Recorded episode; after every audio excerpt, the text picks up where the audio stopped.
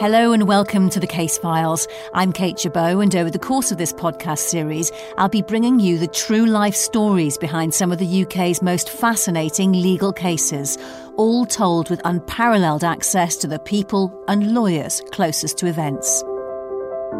In this episode, we find out about the discrimination that faces many women when they get pregnant or return to work after having a baby. One was dismissed as soon as her employer found out she was expecting. I said when I was going to have the baby, I had planned everything meticulously to ensure there would be no problems for the company. And the next day, they sacked me by voicemail. Another woman was left reeling by an employer who wouldn't deal properly with pregnant staff. Is it me? Am I the problem here? Have I done something wrong? Really, I didn't do anything wrong. I just got pregnant, which is a good thing. It's not a bad thing and any employer that makes a woman think that that's a bad thing, they're the issue. And we hear how having only a short time to file a claim makes it impossible for many women to get what they deserve. I couldn't raise a tribunal claim in three months because I was literally. I would have risked the health of my unborn child. It was a choice between justice and my baby. What was I going to choose? Obviously, the baby. Discrimination against women who get pregnant is sadly a common experience. A study for the Equality and Human Rights Commission reported one in nine mothers said that they had been either dismissed, forced into redundancy, or treated so poorly they felt they had to leave their job. The study suggests as many as 54,000 mothers a year are forced out of work. And there are plenty more statistics that illustrate how widespread the problem is. 38% of women wouldn't know what to do if they suffered maternity discrimination at work. 29% of bosses would deny a woman a job if she had young children. More than half of workers think their company turns a blind eye to maternity discrimination. Over a third of women wouldn't know what to do if they were mistreated at work simply for getting pregnant. 36% of bosses think hiring women is more of a risk than hiring men. We'll hear in this episode that the problem is getting worse and find out about how the law can protect women who have babies, but also how it sometimes seems to fail them. Two women will tell us how their lives were turned upside down once they became pregnant. And we'll talk to a Slater and Gordon lawyer who works with many clients in this area. Let's start with the experiences of Joeli Brearley. I was four months pregnant with my first child, and I informed the CEO that I was pregnant. I told her by email. I said when I was going to have the baby, I had planned everything meticulously to ensure there would be no problems for the company. And the next day, they sacked me by voicemail. And my employer was a children's charity.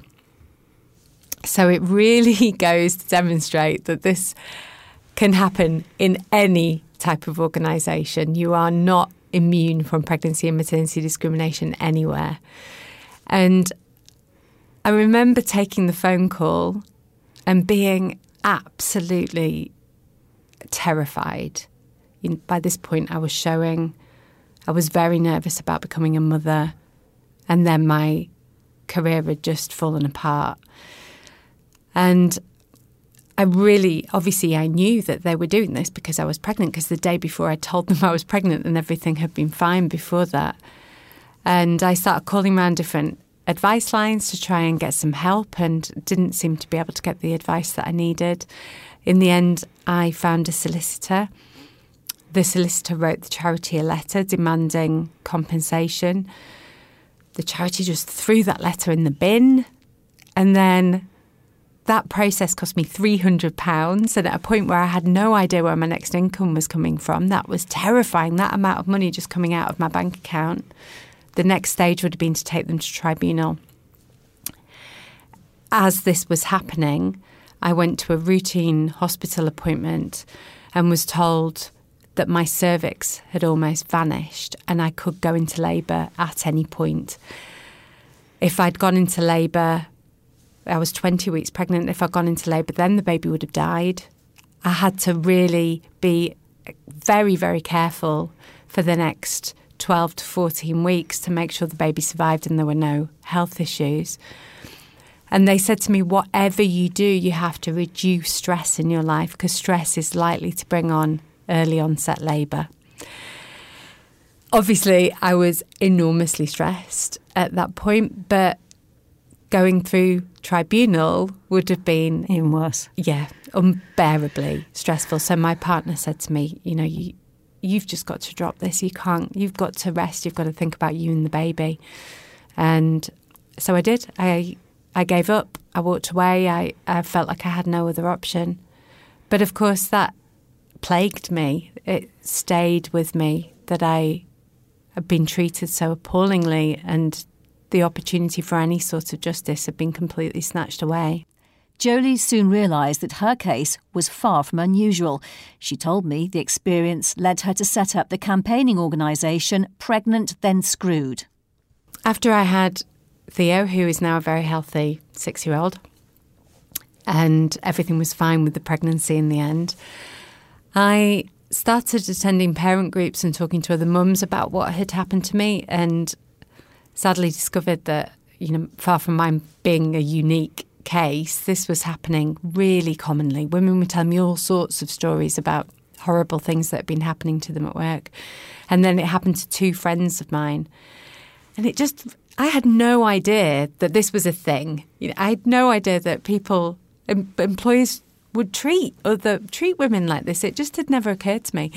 And as as these stories started, you know, coming, I was hearing more and more of them. I thought, well, really, we should be finding ways to tell these to people publicly so they understand it's happening.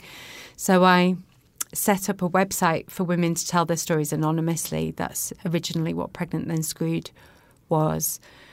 And then those stories started flooding into my inbox. And as they did, you know, my anger and rage grew because some of them were just, I mean, far worse than mine. Some of them were just heartbreaking. We'll hear more from Joeli and how she helps women later on. Before that, let's hear from another woman affected by discrimination. We're calling her Lucy. It isn't her real name. She'd been brought into a recruitment agency by the managing director to set up a new division. Lucy told me about her relationship with her boss when she started. A great relationship. I thought it was the job I'd been waiting for, to be honest, because I was given so much autonomy and given a free rein to set up this new division in the company. He valued my opinion. I was um, very much part of the inner circle. He valued the experience that I had because I was the most experienced person in that industry, and we had a really good rapport.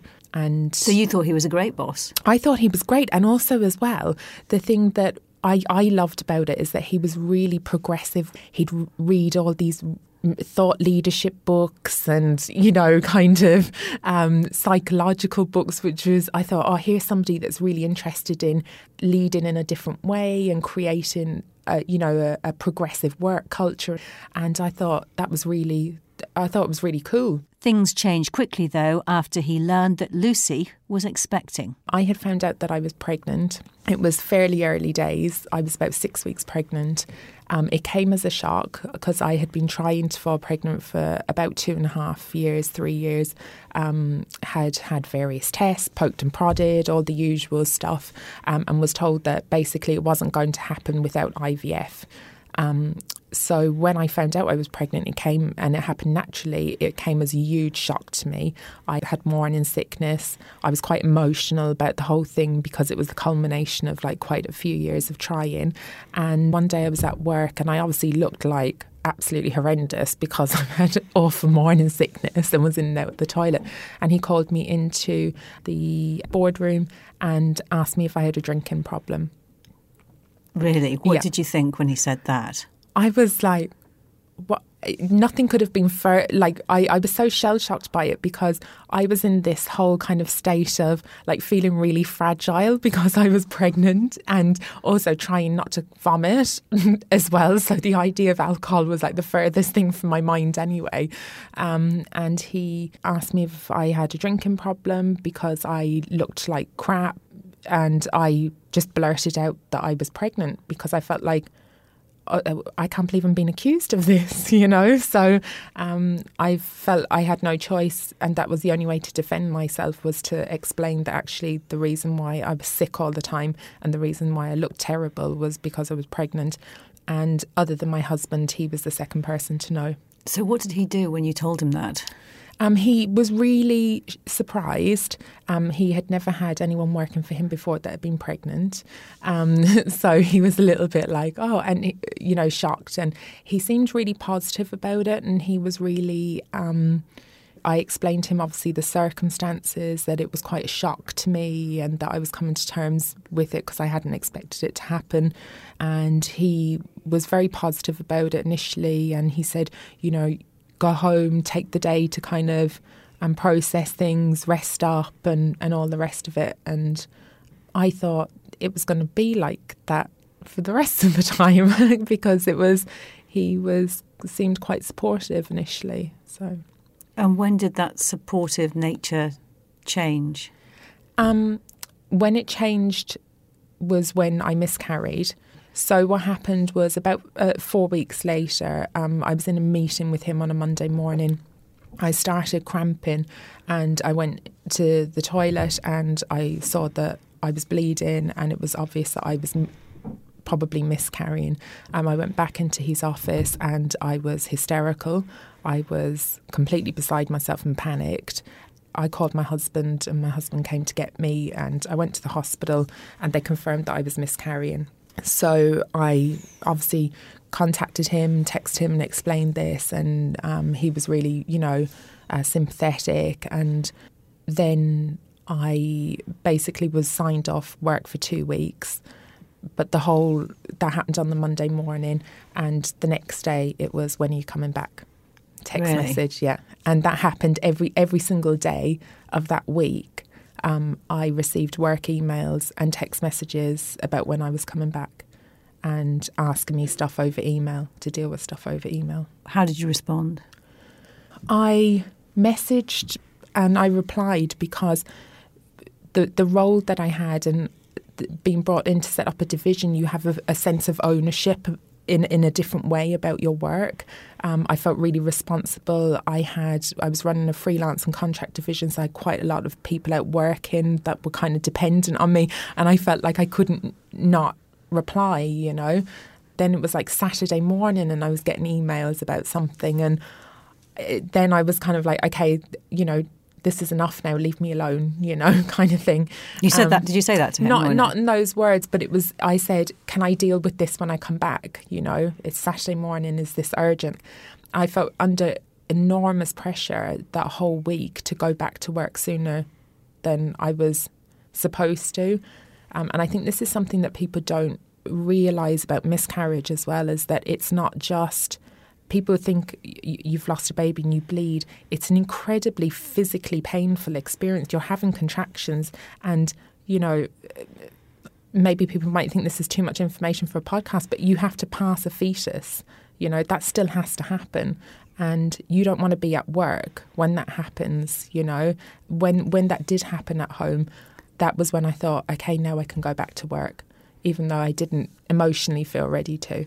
Lucy had been through a harrowing experience, but despite still reeling from her miscarriage, she went back to the office.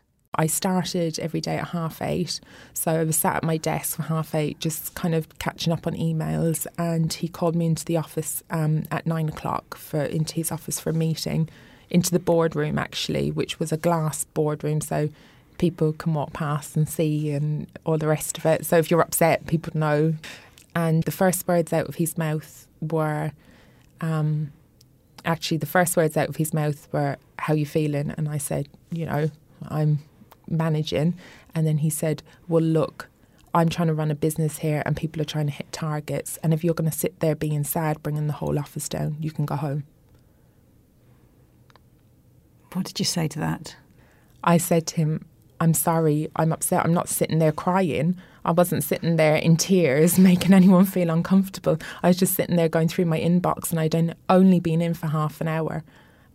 I felt really self conscious, to be honest. I felt also not just like the dealing with the emotion of what had happened, but also feeling then like everyone was looking at me because uh, that I was doing something wrong by just kind of processing what had happened, you know, and being trying to trying to do that and also trying to fulfill my obligations of going back to work. Lucy wanted to get on with her job without everyone knowing about her personal medical issues. I was trying to keep it a secret and keep it private. I thought it was private. I later found out he had told a lot of people. But it was it's very hard then because people obviously know that something has happened and people are talking about you and why are you upset and stuff. And it was difficult for me for a number of reasons. One, because it was predominantly a male environment. There was myself and two other women working there. You know, miscarriage is a difficult conversation to have, like, it, you know, anyway with anyone, but it's something that is harder for men to relate to than it is for women to relate to. So, what happened after that? Then in the same meeting, he told me that it was obvious that I was going to start trying again for another baby.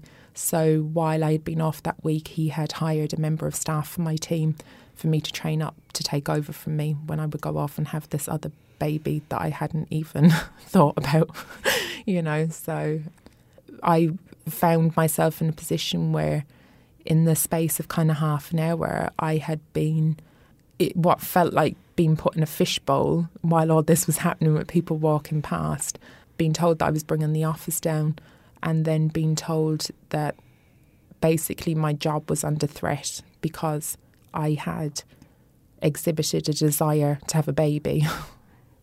And what about this person that had been put in a position to, to learn your job, yeah. potentially take over from you? How, how did that develop? and How did it affect you the way you were working? So I think what was difficult about that was that up to that point I had been involved in every interview and all of the recruitment for other members of staff um, because I had had so much experience in doing that in the past um, and not just for my own team but for recruitment for other people's teams as well because he valued my experience and my input.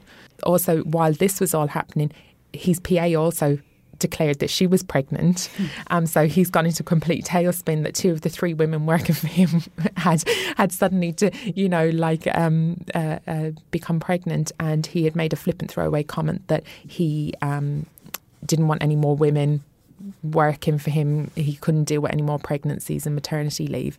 Um, so the guy he had hired to um, for me to train up that was he he made that comment while we were having that discussion. So it was obvious to me that he didn't want another woman there really you know like i was the person billing the most in the company.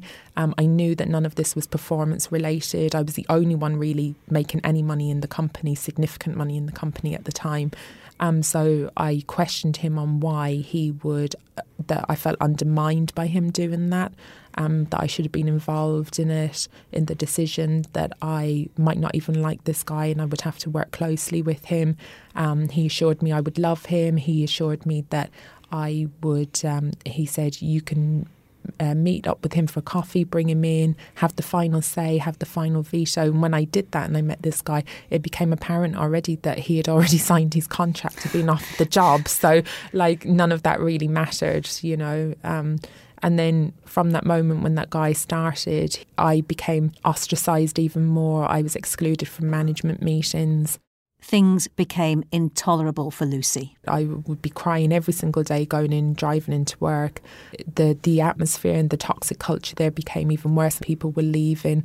There had been elements of that before, but because of the position that I was in and because I I was in a position of seniority there, and uh, I was part of the management team and part of the inner circle, so to speak. I felt like I could kind of do more to shape that and maybe do more to kind of influence and impact it in a positive way. But the more I became ostracized, the more I, I just felt like that wasn't going to be possible. And actually, we've hit a point of no return here. What action did you take then? So I had decided that I was going to leave.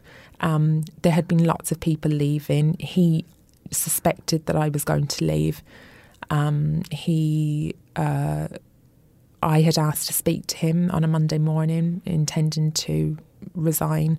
Um, and when I went in and I said, I'm resigning, I'm giving you a month's notice, blah, blah, blah, uh, he um, just exploded, really. He just completely exploded and said that. This is in the glass office again? In the glass boardroom. But on this occasion, he had sat me in a different position so that everybody could look in and see me. And he, I, he was determined to make me cry and to upset me.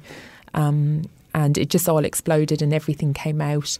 Um, I knew at that point that he had told basically everyone in the office um, or 16 members of staff that I had had a miscarriage, even though that was private, confidential information. Um, I had I said that to him, you know, that that was private, that that was a, really vulnerable point in my life, that he didn't have the right to share that information with people.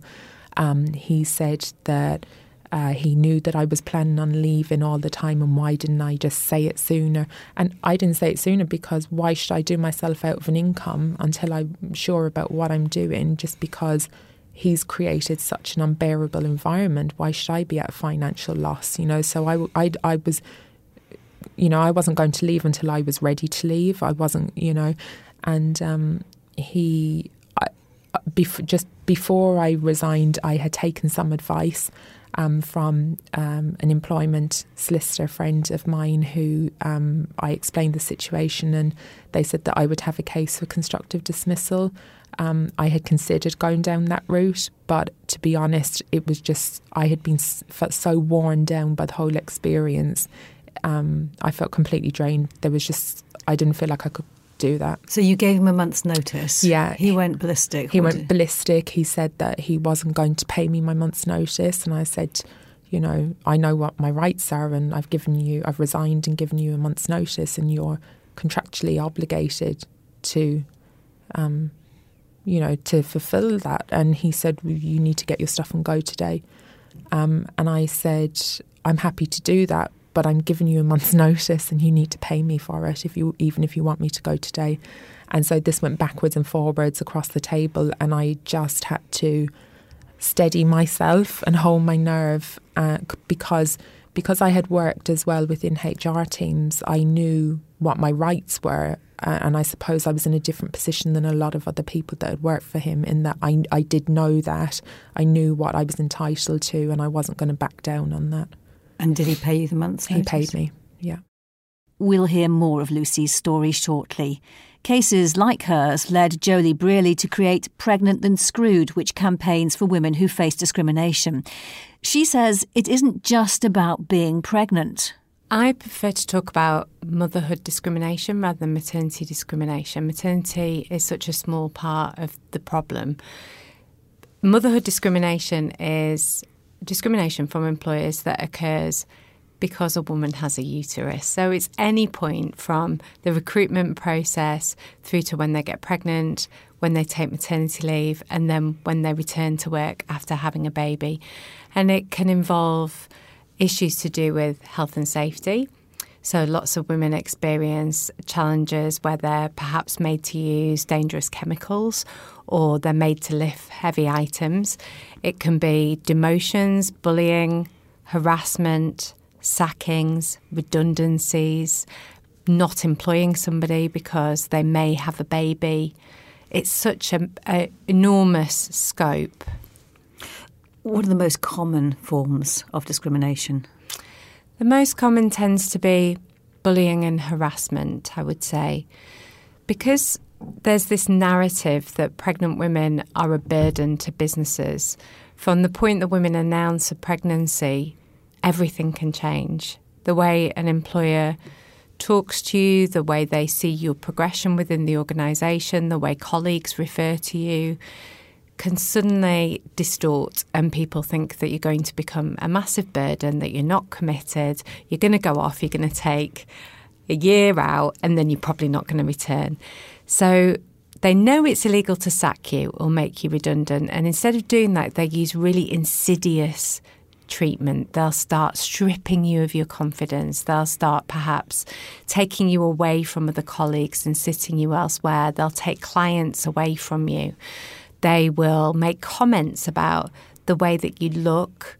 Uh, they a personal development review that previously was really excellent can suddenly go to substandard when you know the standard of your work is exactly as it was before. How widespread do you think it is? Well, it's very widespread. We know from uh, the government's own research that in 2016, 54,000 women a year were pushed out of their jobs due to pregnancy or maternity. That's one in nine. And 77% of working mums encounter some form of discrimination in the workplace. Those figures have almost doubled in 10 years. So from 2006 to 2016, they almost doubled. Why? So, I, I mean, it's deteriorating quite rapidly. And I would say that that, I mean, nobody really knows, but my theory is that between 2006 and 2016, we had 2008, the economic crash.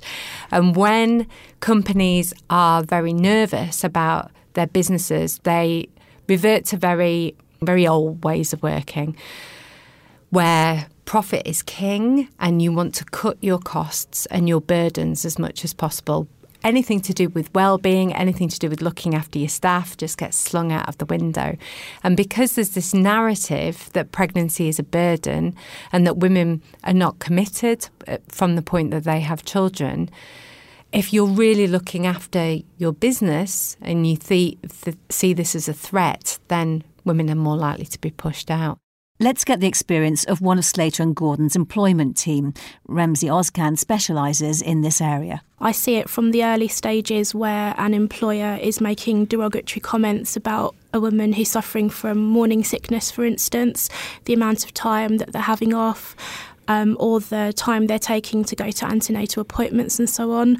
I also see later on down the line where attitudes change towards them as soon as they've announced that they're pregnant. So it might be that all of a sudden they're excluded from important meetings or projects that they were involved in.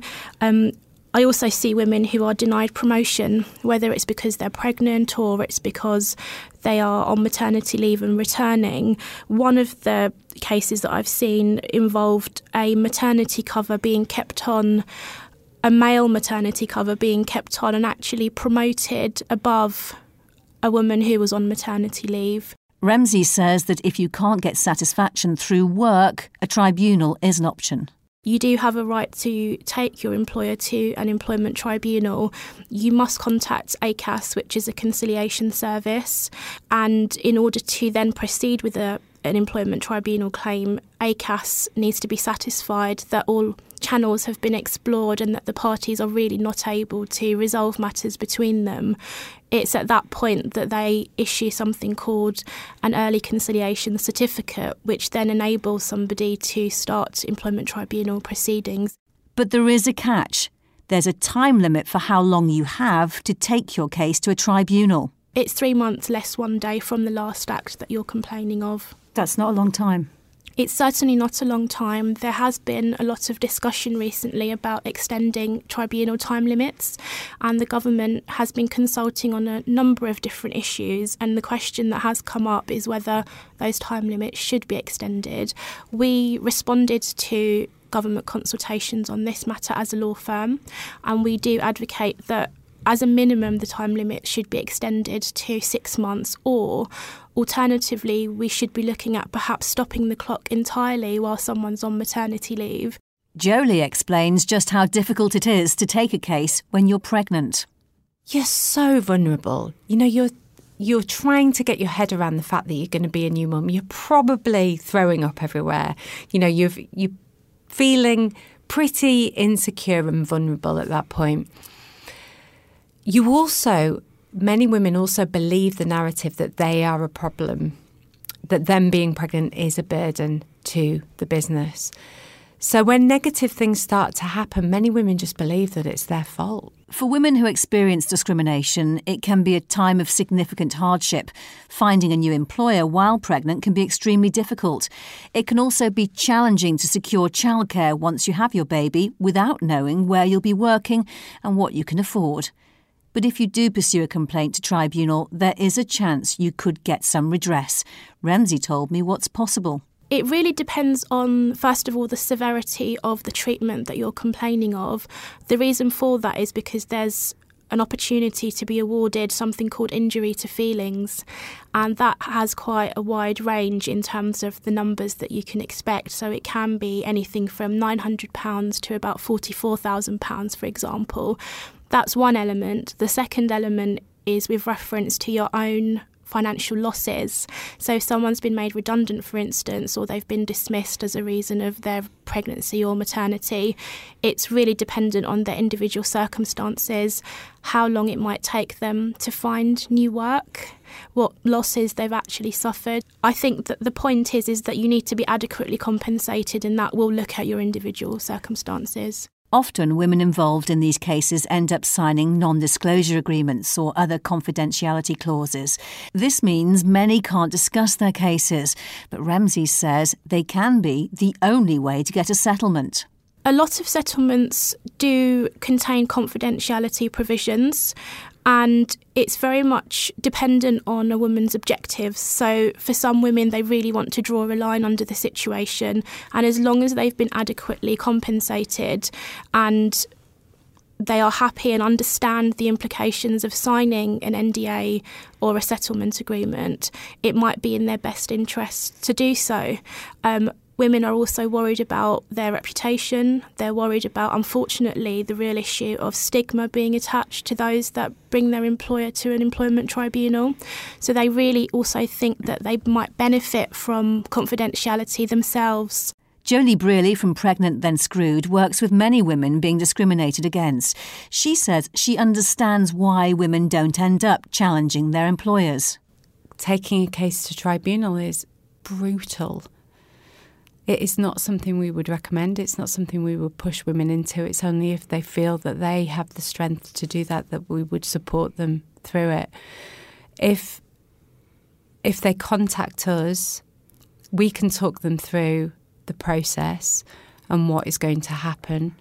And then it's up to them if they want to take that next step.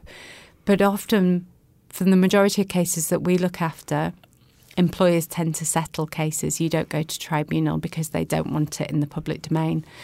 So they they should, if they feel that they can, certainly put complaints in against their employers, see how far they can take it, and hopefully then they'll get some sort of compensation for the way they've been treated. Let's pick up on Lucy's story. Her boss was enraged by her decision to resign he said, um, Make no mistake, I will destroy you.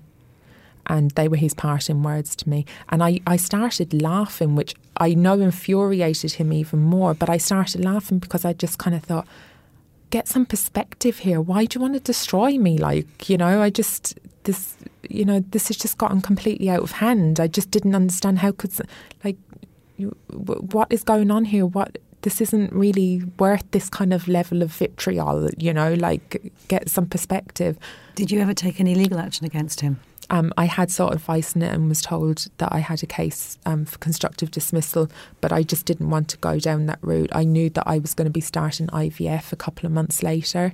Um, and I, the thought of going down that route and going through tribunal and going through IVF at the same time um, when I had already miscarried and didn't want to bring on any more stress, I just couldn't. That I, I just wanted to be shot of the place, to be honest. I, I didn't feel like I had the energy to be able to deal with a tribunal and everything that goes with IVF as well. Despite all that we've heard, the company is still going, albeit with few female staff. In the months that followed, Lucy took comfort in her female colleagues the two women there that I had become friendly with had become a real support to me, um, and um, a real friendship had developed there by the end. I think that part of that came from feeling like we were in the trenches together a little bit, you know. Um, but and we, we stayed friends afterwards um, and tried to, but in the end, it had it became too difficult to stay friends, to be honest, because inevitably every time we would get together, we would start talking about it again, and we would just get upset about it. And um, even still, the three of us occasionally, you know, we chat on WhatsApp, and um, you know, one of one of the girls had dropped into the conversation about, oh, she heard such and such was now working at this particular place, and um, the other girl who was his PA that was pregnant, um, she messaged me separately and she said, I'm really sorry, but I'm going to have to leave this chat group, I just can't keep thinking about that place and working there again. Every time I do, it upsets me, and I think it's it's a real shame to be honest because that we've been unable to maintain that friendship because it was such a difficult experience. Sorry. I think it's obvious the toll this has taken on Lucy. A volatile boss, unable to cope with the thought of women leaving to have babies, put her in an impossible position.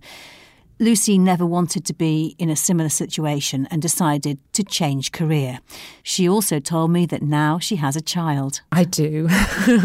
so it prompted me into um, really assessing my career and retraining and doing something that I really wanted to do. And when I was retraining, I fell pregnant. Lucy is in a better place, but why did she have to go through such a terrible experience to get there? Joeli Brearley also ended up being forced to change job, founding the organisation Pregnant Then Screwed. She says employers need to stop thinking women having babies cost them money.